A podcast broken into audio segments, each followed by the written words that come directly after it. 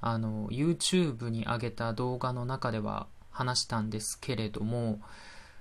あの、僕って、あの、マクドナルドに行くと、あの、ハンバーガーね、食べるってなったら、グランクラブハウスを選んじゃう人じゃないですか。もう選んじゃう人じゃないですか。あの、僕って、あの、マックカフェバイバリスタに行くと、あの、バリスタさんと会話するときめっちゃ緊張しちゃう人じゃないですか。まあ、そんなことはいいんですけれども、あのー、ね、あの、グランクラブハウスをすごく好きで、もう大抵それをね、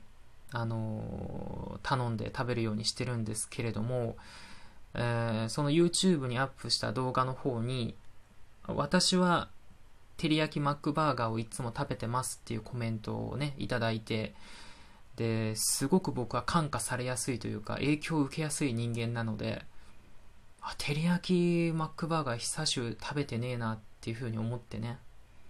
で、まあ、早速食べてみたんですよ。普段は、普段は、まあ、さっきも言いましたけど、僕、あの、グランクラブハウス食べる人じゃないですか。ね、そういう人じゃないですか。その人がね、照り焼きマックバーガーを、まあ、本当に久しぶりですよ。食べてみたら、まあ、まあ、うまかったね。ああ。腕上げたね、マック。いつの間にか。いや、僕があのグランクラブハウスにもうね、熱中してる間にもう、照り焼きの方の腕を上げていたとは、あ思いませんでしたね。あの、なんていうのかな、お肉のね、あの、ジューシー感と、ちょっとあの、濃厚で、ちょっとだけ、まあ、甘ったるい感じが非常にまあ絶妙にまあマッチしていて、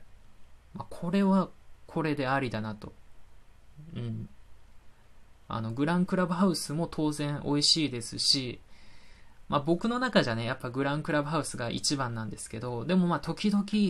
ね、照り焼きにまあ行ってもいいかなっていう、そこまでのまあ心変わりはちょっとしましたね。うん。まあこれからね、もしかしたらあの、ツイッターとかね、インスタで、あの、照り焼きマックバーガーの写真を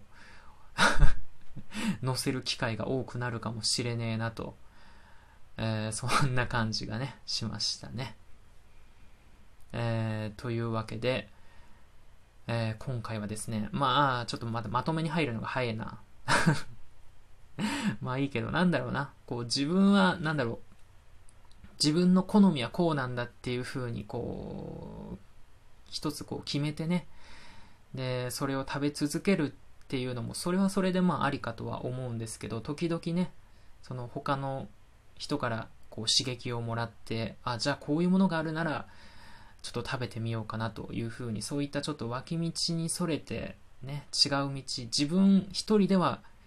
選ばない道を選んでちょっと行ってみると、またこう人生豊かになってくるんじゃないかなと。